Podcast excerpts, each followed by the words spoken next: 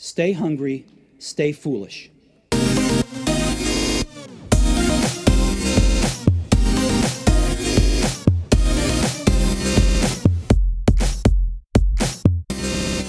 Throughout history, mankind has struggled to understand life's mysteries, from the mundane to the seemingly miraculous. Our guest is a multiple award winning pioneer in the field of quantum computation and argues that explanations have a fundamental place in the universe. They have unlimited scope and power to cause change, and the quest to improve them is the basic regulating principle not only of science, but of all human endeavor. This stream of ever improving explanations has infinite reach. We are subject only to the laws of physics, and they impose no upper boundary to what we can eventually understand, control, and achieve. He applies that worldview to a wide range of issues and unsolved problems, from creativity and free will to the origin and future of the human species. We welcome Fellow of the Royal Society, a pioneer in quantum computing, visiting professor of physics at the Centre for Quantum Computation at Oxford University, multiple TED talker, optimist, and author of The Beginning of Infinity Explanations that Transform the World. David Deutsch, welcome to the show. Hi, thanks for having me. I love what you say. Wherever there's been progress, there have been influential thinkers who denied that it was genuine, that it was desirable, or even that the concept was meaningful. You argue that all progress, both theoretical and practical, has resulted from a single human activity, the quest for what you call good explanations. That is the basis of the book, and that's why I wrote the book. It's about good explanations, basically, and the many ramifications of that concept.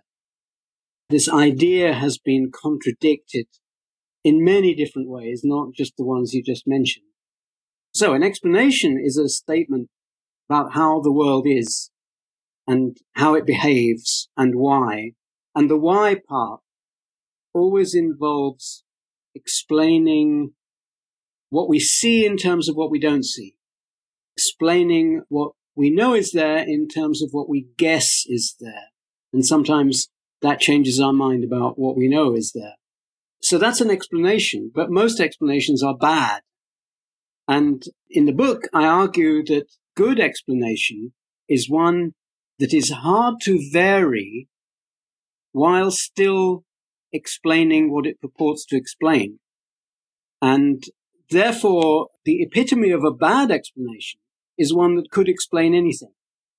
If you say, for example, you know, conspiracy theory is an example of a bad explanation because whatever happens, if the events turn out bad, you can say, well, the conspiracy made them bad. If events turn out good, you can say, well, the conspirators are just biding their time and lulling us into a false sense of security, and so on. Historically, uh, religions have been quite fertile sources of bad explanations. Also, a few good ones, by the way. I'm, I'm not entirely opposed to religious traditions, though I am an atheist. So, good explanations are, in science, they are the alternative to just plain prediction. And I think plain prediction is not really science at all. Because if you say that X happens whenever Y happens, you don't know that Y caused X. It could be that X caused Y or that something else caused both of them. Or that since you don't understand what X and Y really are, since you don't have an explanation, it could be that you're misinterpreting the whole thing.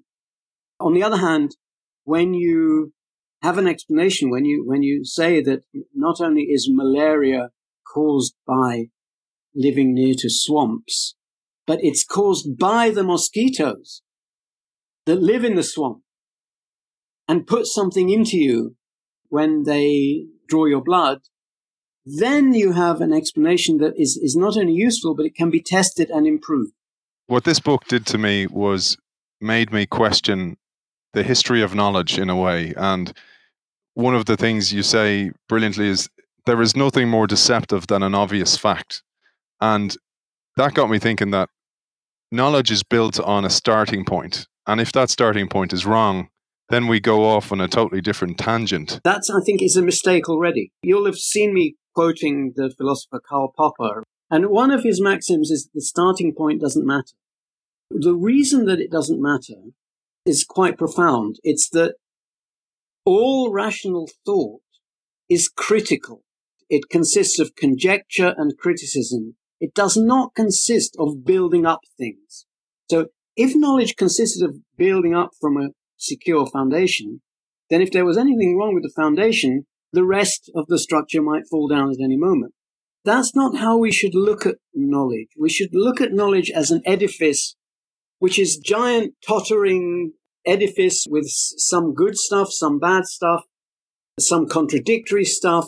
Not only is it never perfect, every point is a possible failure point. And what we do is we don't try to build it up more securely. We try to find places where it seems to be wrong and we try to improve those. It could be near the top of the structure, could be near the bottom of the structure, could involve replacing some of the structure. What we replace it by is always guesses. We guess that so and so would be better, then we try it, see if it'll work. Sometimes that's trying it experimentally or practically, and sometimes that's trying it theoretically, just to see if it makes sense, see if it's a good explanation, see if it works, see if it answers the problem that it was intended to solve, that sort of thing. So, uh, I mean, so, sorry to jump on your initial statement, but this is, this, uh, you know, um, perhaps it's a bit ironic, but but uh, one can go far wrong by starting there. you've, you've already you, You've already rocked my belief system and my understanding of knowledge, so that's fine, and I'm open to it. But what I find, even what you just said there, is very empowering because you say the misconception is that knowledge needs an authority to be genuine. And I think that's so empowering because I lecture and I meet a lot of people, and I always encourage them to write. You're not writing for anyone else, but you're writing to understand your own thoughts and to critically think. And they often come back to me, David, and say, who am I to write or who am I to have opinion? I said, who who is anybody to have an opinion? You've got to start somewhere. Yeah, some of the most knowledgeable people are, have been very wrong. Conjecture can come from anywhere, and a criticism can come. That's the great thing about this theory of knowledge. It's also called critical rationalism. The thing about it is, it's open. Not only does the knowledge not require a foundation, as you said, the people with the knowledge have no authority. The only reason to believe for somebody to accept what you say or to build further on what you say is that it seems true. It seems to solve the problem you have. And if it doesn't, well, something is wrong somewhere and you need some more criticism and some more conjecture to fix that. This leads to the concept of fallibilism. And I, I love this because, again, it opens us up as anybody to start criticizing, actually, what if that wasn't the way? Or what if that what that theory was actually false? And it empowers everybody to have a voice. Exactly. And the only admission card you need to this club of rationality is the willingness to expose your own ideas to other people's criticism. So you know you you you criticize things no matter how authoritative the people were who proposed it. But then you've got to be ready to be criticized yourself because people will say, well, no, that can't be right because so and so. And uh, that is how knowledge grows. And say you have a true theory and somebody proposes a false criticism. You might think, well, no, you know, you're not going to learn anything from that, but it's not true. When they propose a false criticism, you will have to answer that criticism, and in doing so, you will understand the truth better than you did. It's no good just having a truth. That's like rote learning. You know, you can learn Newton's laws in a physics lesson. But if you don't approach those laws in a spirit of problem solving, criticism, then you'll end up, at best, being able to answer the exam questions, but not to be able to take the theory further. This is what I got from your work, your effort to make it simple for people to understand, and also saw so many themes that we talk about in innovation all the time. For example, being open to fail in businesses and open to trying new business models and fail fast, that kind of mindset. And you're essentially saying this, and that science is built on this foundation.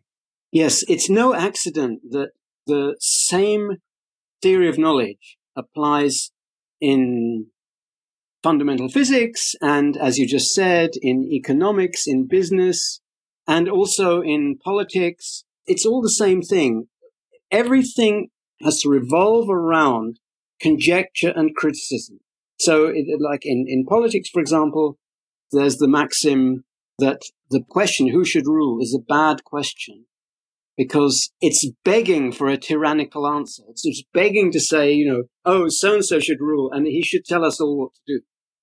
And this is what the rational approach to politics is to judge all political institutions as ways of facilitating conjecture and criticism. Or as Popper says, does it make it easier to remove bad policies and bad rulers?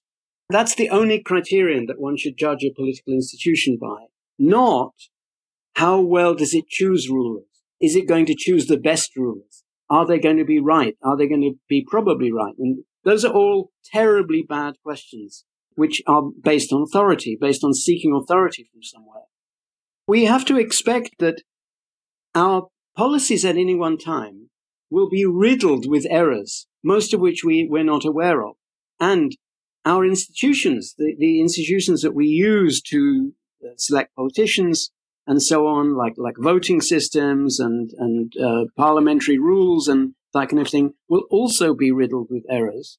And the people running them, that is the politicians, the civil servants, will also be riddled with errors. So what are, what are we to do in this situation? Well, we have to, uh, whenever possible, we have to adjust things so that attempts to locate and correct errors are as easy as possible. Which is a maximum of innovation or iteration in any case. This is what I really loved about your work is that you're encouraging this, that in any facet of life, you have to be willing to, and people talk about children all the time, you have to be willing to let them skin their knees in order to learn. You touch the hot cooker, you get burned. You stray beyond the fence, you're going to get in trouble. you should warn them if there's a fence that something dangerous is behind, but it should be up to them what they do. And if they go out there and there's the rabid dog out there, well, then something's going to give somewhere. For a start, you should go with them. I'm not glorifying error as such. I'm saying that error is inevitable, even with our best efforts. And therefore, trying to create an error free system never does so. And it actually just entrenches existing errors. So yeah, but you know, by all means, warn children about the mad dog outside the gate or, or, or the, the fact that the stove is hot. Don't try to make a system in which no bad thing will ever happen because that will entrench all the bad things. There's a line I pulled from the book, which is the better we come to understand phenomena remote from our everyday experience, the longer those chains of interpretation become and every additional link necessitates more theory. That really spoke to me, that piece. Yes. So th- this is another refutation of the traditional idea that science is about just seeing, being open to seeing what's out there and to just induce the regularities from what we see. In fact, everything we see is interpreted through a massive chain of interpretations, some of them inborn in our senses, some of them in our brains, some of them we've added ourselves. And there's no such thing as direct experience. There's only ever interpreted experience. And uh, what we've done to gain our best access to reality is we have not brought ourselves closer to experience. We've put better and better theories in between us and the experience. That's how we know by getting some output traces from a radio telescope that there are black holes and quasars and dark energy and, and dark matter and so on. We can tell all that even though the thing we're actually looking at is a piece of metal and plastic that's here on Earth.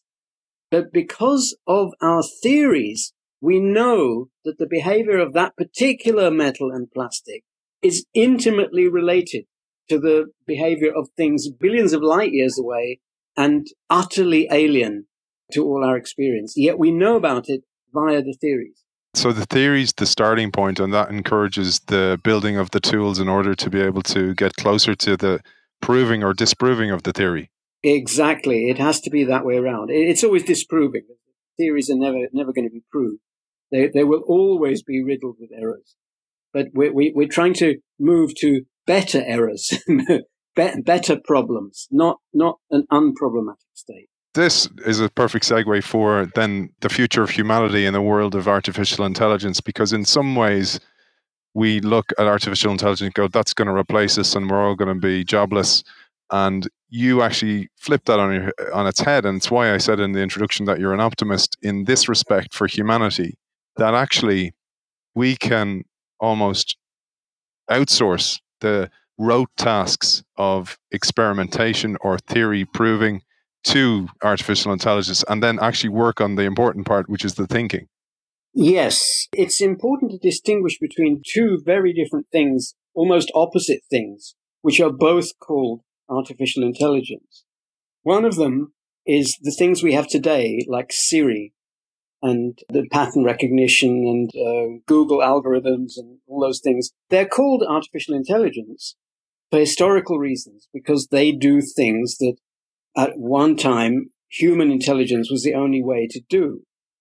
But they are not what would be required to replace a human in the task of human level thinking.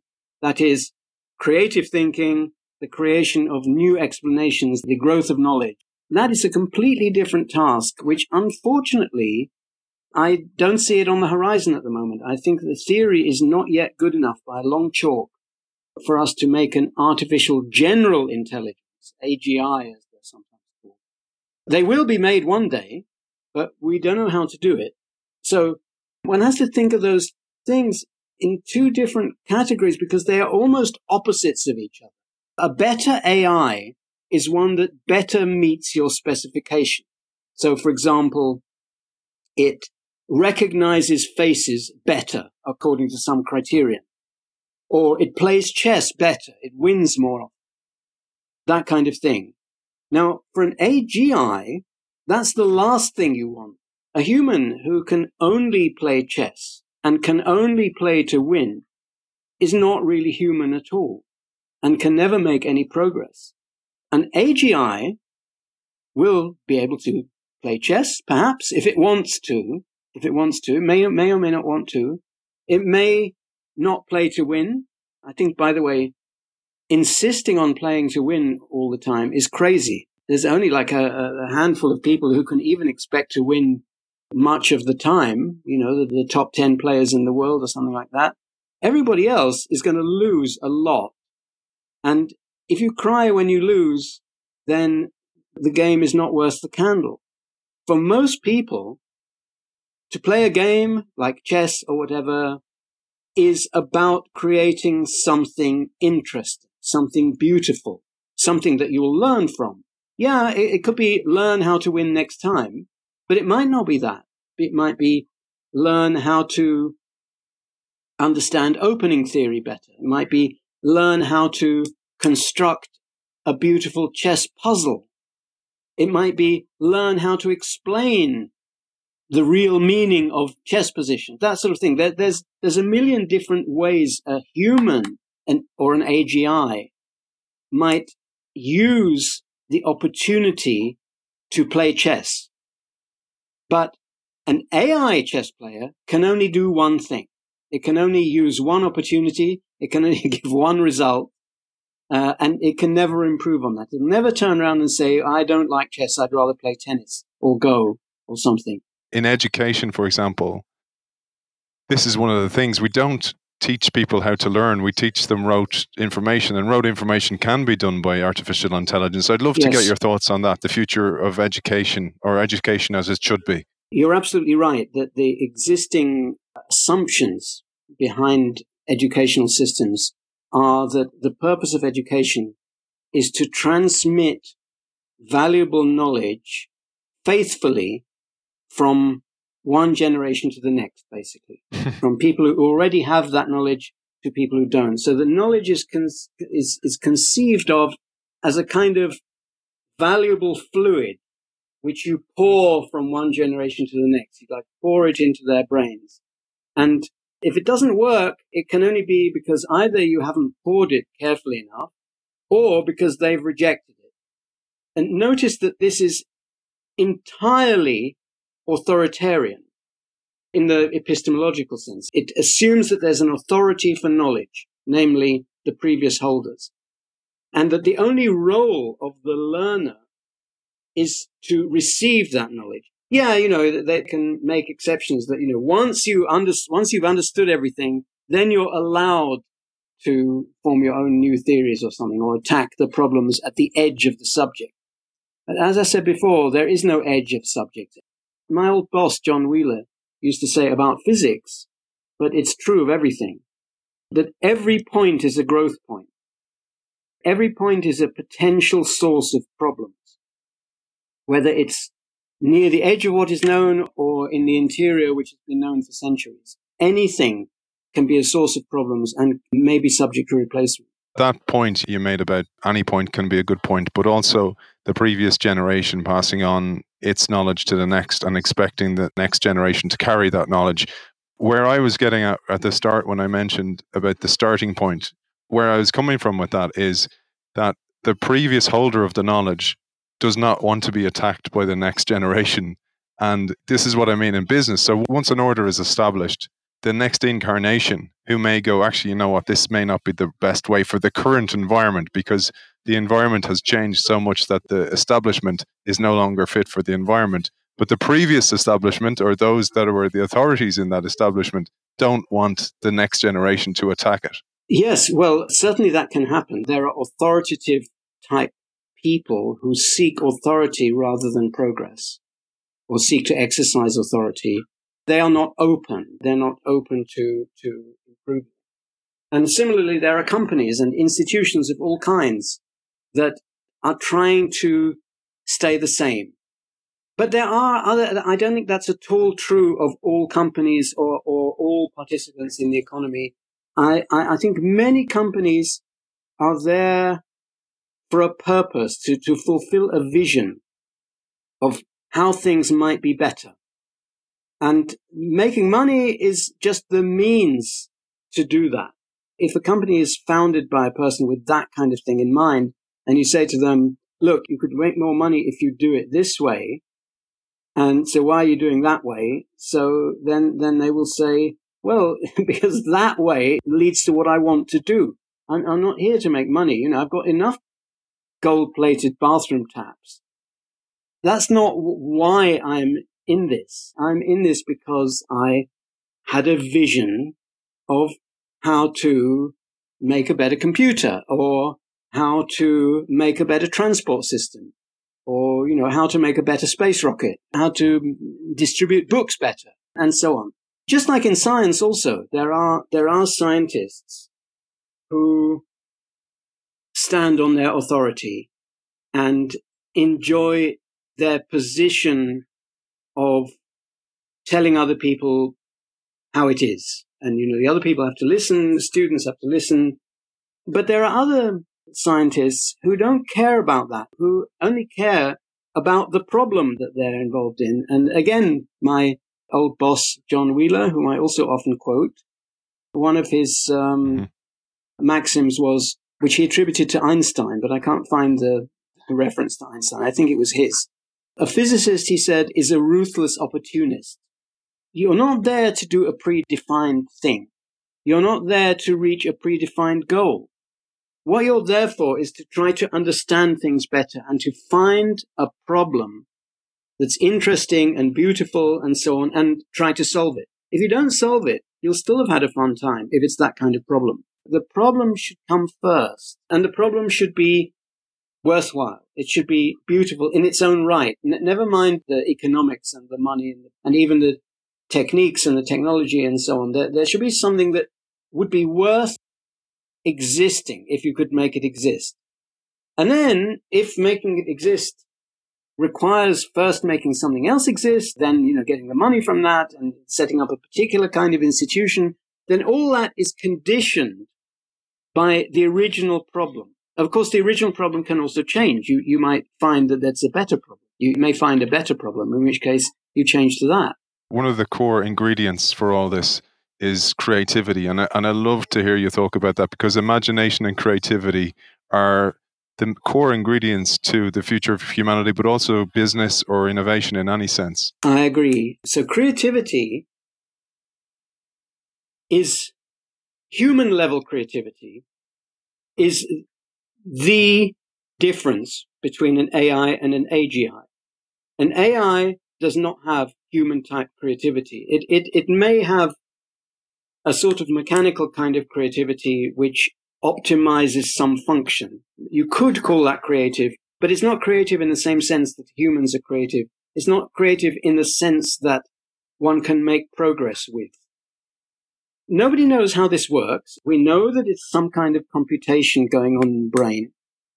We don't know what kind. We, we know a lot about it indirectly. For example, as I said, we know that it consists of conjecture and criticism. So we create new conjectures, we create new criticisms. But it's not known exactly how that's done. We don't know how to do it well enough to program it. We will one day, but we don't yet. And that is the thing on which everything depends. And because of the way the world is, the way to make progress is to create better explanations. In other words, to root anything that's unsatisfactory about the world, any problem, any evil, and so on, in terms of the existing explanations and why they seem to be inadequate. And then think of ways of changing them to improve them. In physics, this happens all the time. Einstein found that he couldn't understand what would happen if you rode on a photon which was traveling at the speed of light, because Newton's laws said one thing and Maxwell's electrodynamics said another thing. And so he tried to unify those and he succeeded with a different theory. Not at the first attempt, but, you know, probably something like the 500th attempt and not just wild guesses, but successive improvements. That's what it must have been like. I mean, I, I, I haven't read a biography of Einstein, but it must have been like that. Mm-hmm. And then he found that that theory, which is called the special theory of relativity, conflicted with the, the law of gravity. So he had to make further changes, and that he, he worked on that for years and years. And there, I know that he went through several different theories. So did some other people working at the time, until he came up with um, general relativity, and by the way, the story that I have heard about this, I, I don't know whether this is just one of these apocryphal physics stories that, that like physicists' history rather than actual history.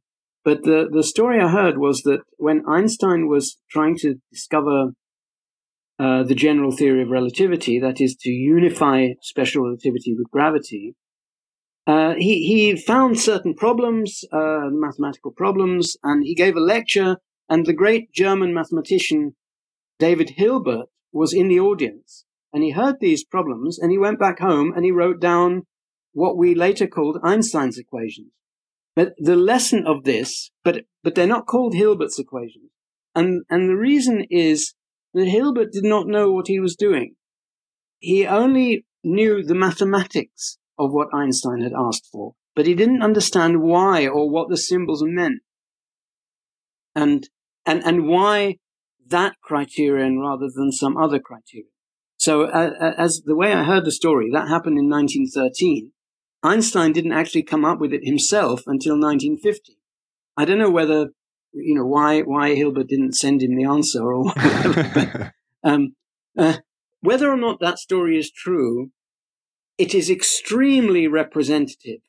It is really impossible to make progress in fundamental physics without an explanatory understanding of the problem that you're trying to solve and of the thing you're proposing reality is, is like.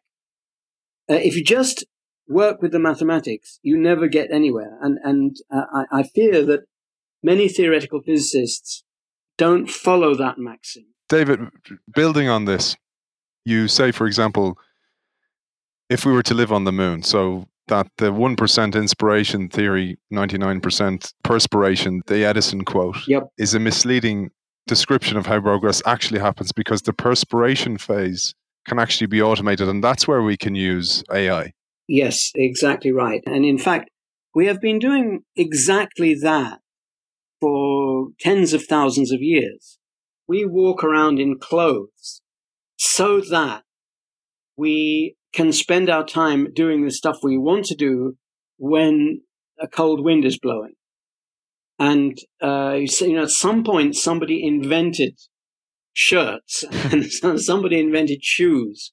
And from the moment somebody invented shoes, the shoes were doing a lot of the perspiration work that the person would have had to do if he didn't have shoes. Mm. Like, you know, being very careful where you step, tending to your feet when they get uh, injured and, and, and so on, and not being able to do certain things at all because one can't do the relevant perspiration work unless one has shoes.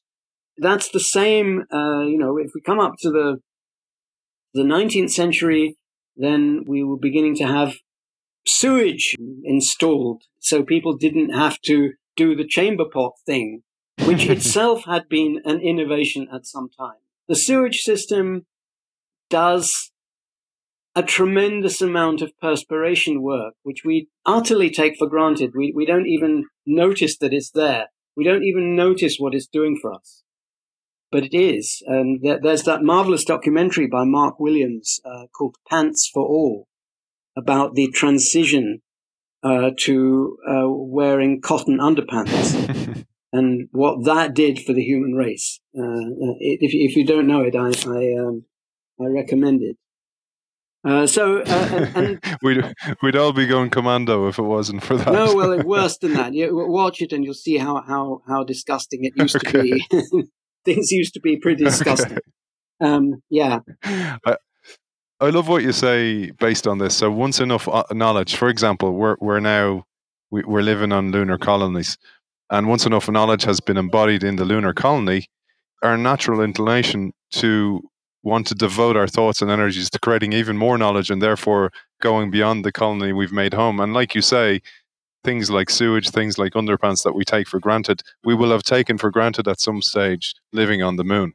Yes, yes. And so a lot of things that, that today we think of as a huge amount of effort, like going to the moon, uh, will one day be just automated and we won't think about it. We'll just think, you know, where, where am I going to spend my holiday? Where am I going to meet my friends? Where am I going to have lunch? And perhaps on the moon, perhaps, you know, we, we, we don't think, when, when I think, where am I going to have lunch? I do not think about the vast amount of sophisticated effort that went into making the road between here and there uh, even in Oxford. And one day there was this guy called uh, McAdam, and he invented uh, tar macadam, and now it's on all the roads. And it, I, no doubt it has many advantages over previous surfaces, but we use it to this day. And it makes everyday life less perspirational. And so we can, we can devote our efforts to the inspirational.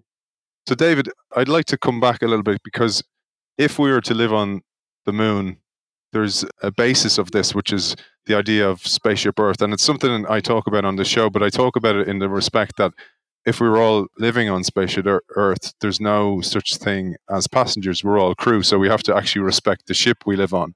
But you talk about it in a different sense.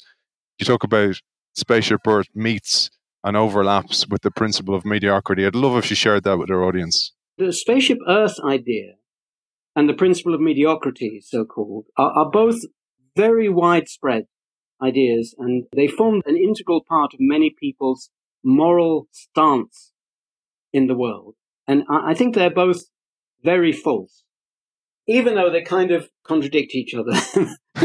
they're, they're both, both false and uh, very popular. So spaceship Earth, that's the idea that the Earth is a spaceship and it has this miraculous life support system, like the water cycle and the carbon cycle and, and ecosphere with its countless checks and balances and so on. And this is the thing that keeps us alive. That's according to the spaceship Earth theory. But what we're doing is we're messing it up. We're polluting it. We're overstraining the resources, the recycling system, and so on. And what's going to happen, according to this theory, is that when we've strained it past a, a certain point, it'll stop working as a life support system, and then we will die. so that's that's the, the the theory. Now, I think this is wrong from beginning to end. It's not at all true that the Earth is a life support system for humans. The Earth is a death trap for humans. And most people who have ever lived have been killed by very nasty things that the Earth has done to them.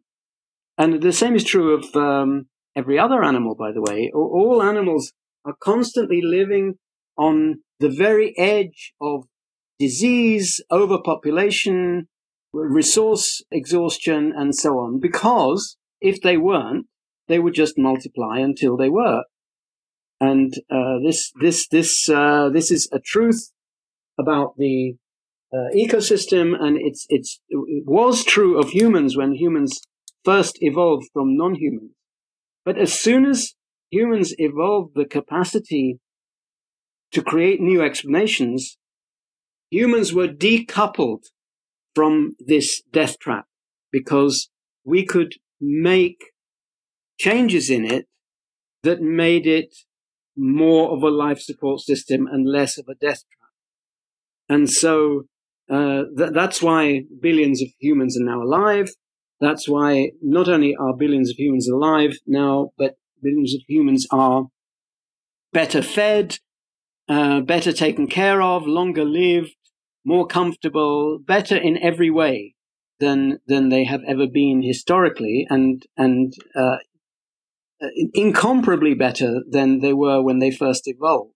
We hear a lot about curing death and elongating life and curing disease, and that's the concern I have. Is like, where do we fit all these new people that live longer and there's no? Oh, I I don't think that's the problem. The longer people live, the later in life they have children. You can just arrange those numbers so that the total number doesn't increase exponentially. But actually, our, our immediate problem, like in the next century or two, is going to be the exact opposite. People are not having, in, in the West anyway, people are not having children at the replacement uh, level. So to replace the population, every couple has to have two point something children. If everybody bred with perfect efficiency, it would, it would be exactly two that they would have to have. But in fact, uh, some people are infertile, some people die, some people uh, don't reproduce for all sorts of reasons. And so it's, it, what you need is two point something.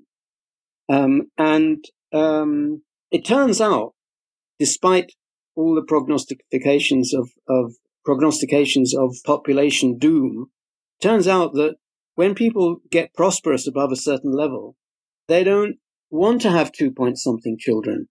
Two is the, is the most that they really want, and a lot of people are satisfied with having one. So having one or some people having two, and very rarely people having three, is less than replacement value.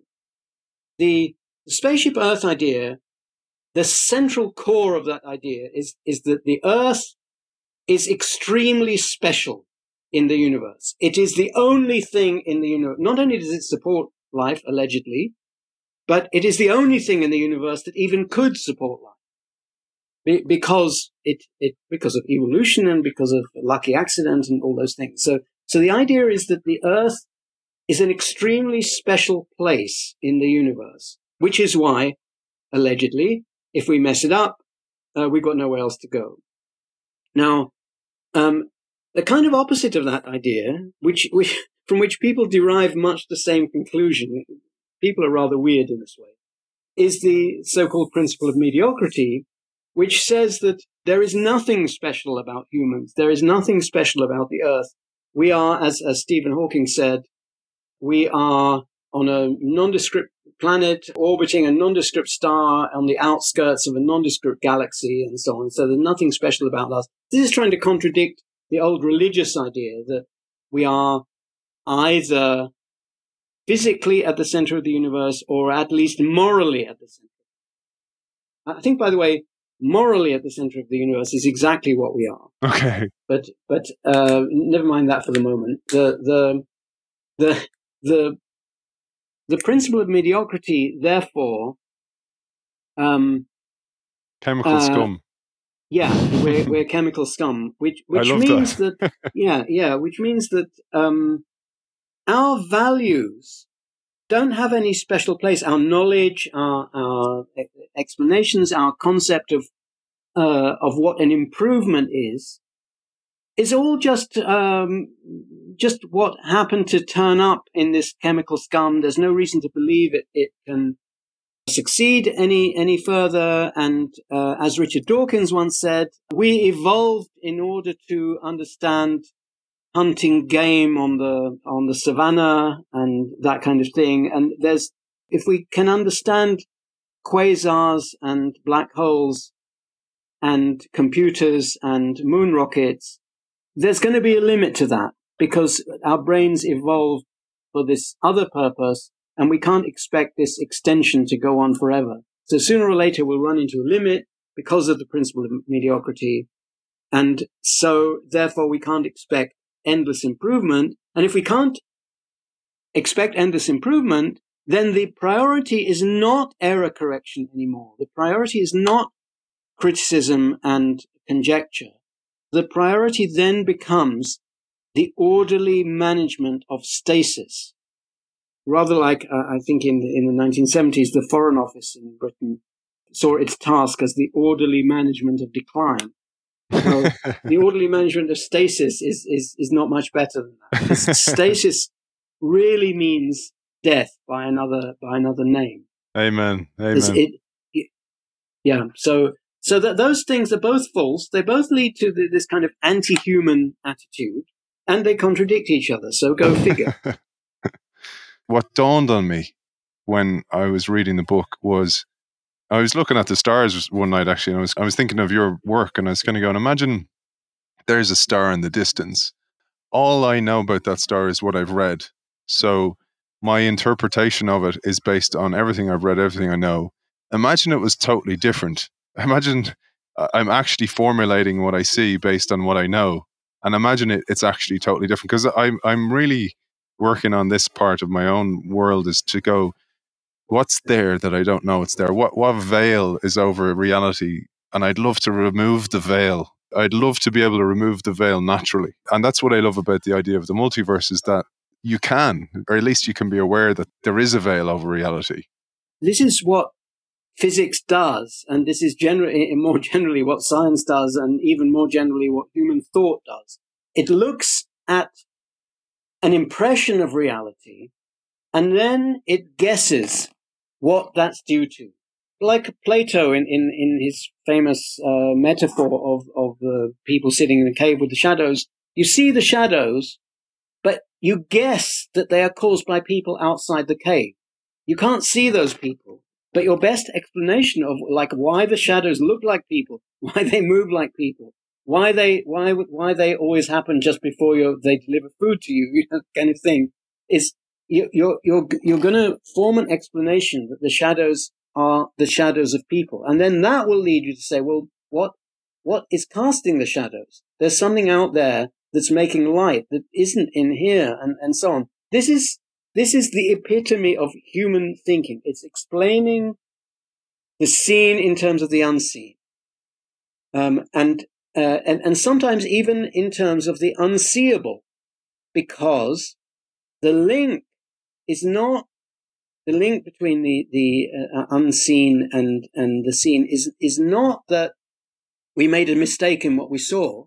The link is that there is an explanatory theory. The thing can't be explained otherwise, and this is exactly how Hugh Everett, who was the first to systematize the theory of multiple universes. Actually, the first person that we know of who had this idea was was Erwin Schrödinger a few years earlier, but Everett's the one with credited with the name called the Everett interpretation is the many universes interpretation. He was trying to find an explanation for quantum phenomenon. Unusually, we knew a lot about quantum phenomena by the 1950s when he did this stuff in terms of being able to calculate the answer. But the theories about how the answer came about were completely crazy. But when I say crazy, I don't mean counterintuitive. There are no conservative options when it comes to quantum theory. I, I mean they were crazy in the sense that they didn't make sense. They, for example, there, there was this uh, theory that, that um, when, when you become consciously aware of something, um, all the universes except one disappear. And that one is the one that you then observe. And okay, that's from the point of view of physics, that's a very ugly theory. You can't make, you can't make a good model of it that way. But it's even worse than that when you start thinking about what happens when one observer observes another observer. Because then you get two different answers depending on which observer your, your, your thinking is going to destroy the universes. If one of the observers obeys quantum theory and the other one observes him, then you'll get a different answer from if you say that the first, first observer observes something. And this is, this is called the paradox of Wigner's friend, because he imagined Wigner, he was another physicist, he imagined his friend um, making an observation, and he imagined that the friend was himself described by quantum theory, this being our most fundamental theory of nature. And uh, so he came to this paradox.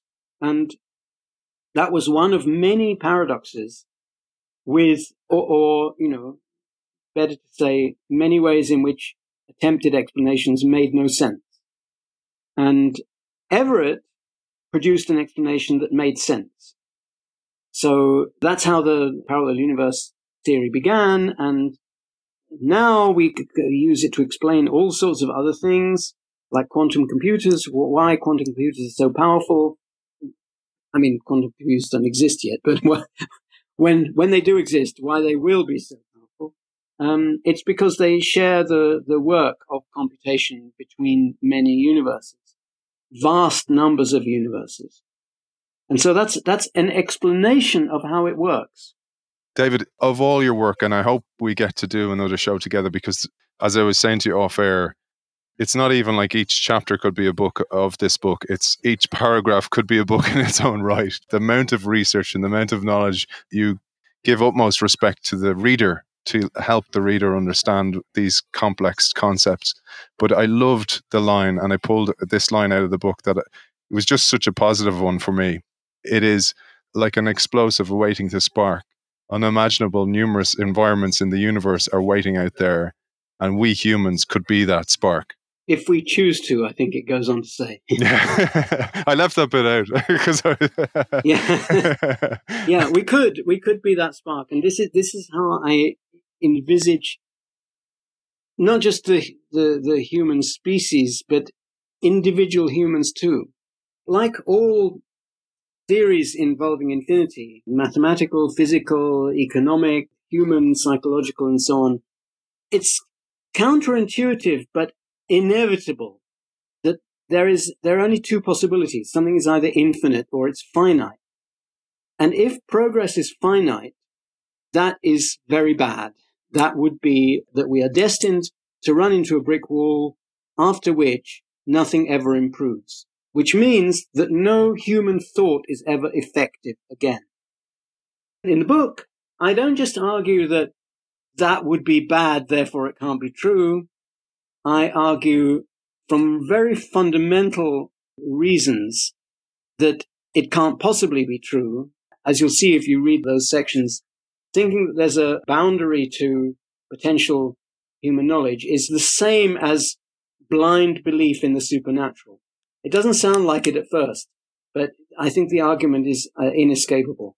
Therefore, if you don't want to be completely irrational, you have to accept the idea that unlimited progress is possible.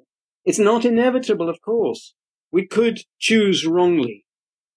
So we should try and choose rightly, right? With, with lots of conjectures and criticism. That's what this book gives us. It gives us all the options. It gives us many ways to question our thinking and give us the best possible options for the future and the best possible ways to think. And David, if people want to find out more about your work, where can they find you? There's my books, Beginning of Infinity and Fabric of Reality. Then there's my website, which has got lots of links to my various interests. The website is daviddeutsch.org.uk. And then there's the constructor theory website. Const- we haven't spoken about constructor theory, but that is actually what I'm mostly working on at the moment. Uh, a kind of a new new theory of physics. So that that also has its own website. So people follow all those things. There's a lot to chew on. Author of The Beginning of Infinity Explanations That Transform the World, David Deutsch, thank you for joining us. Thank you for having me.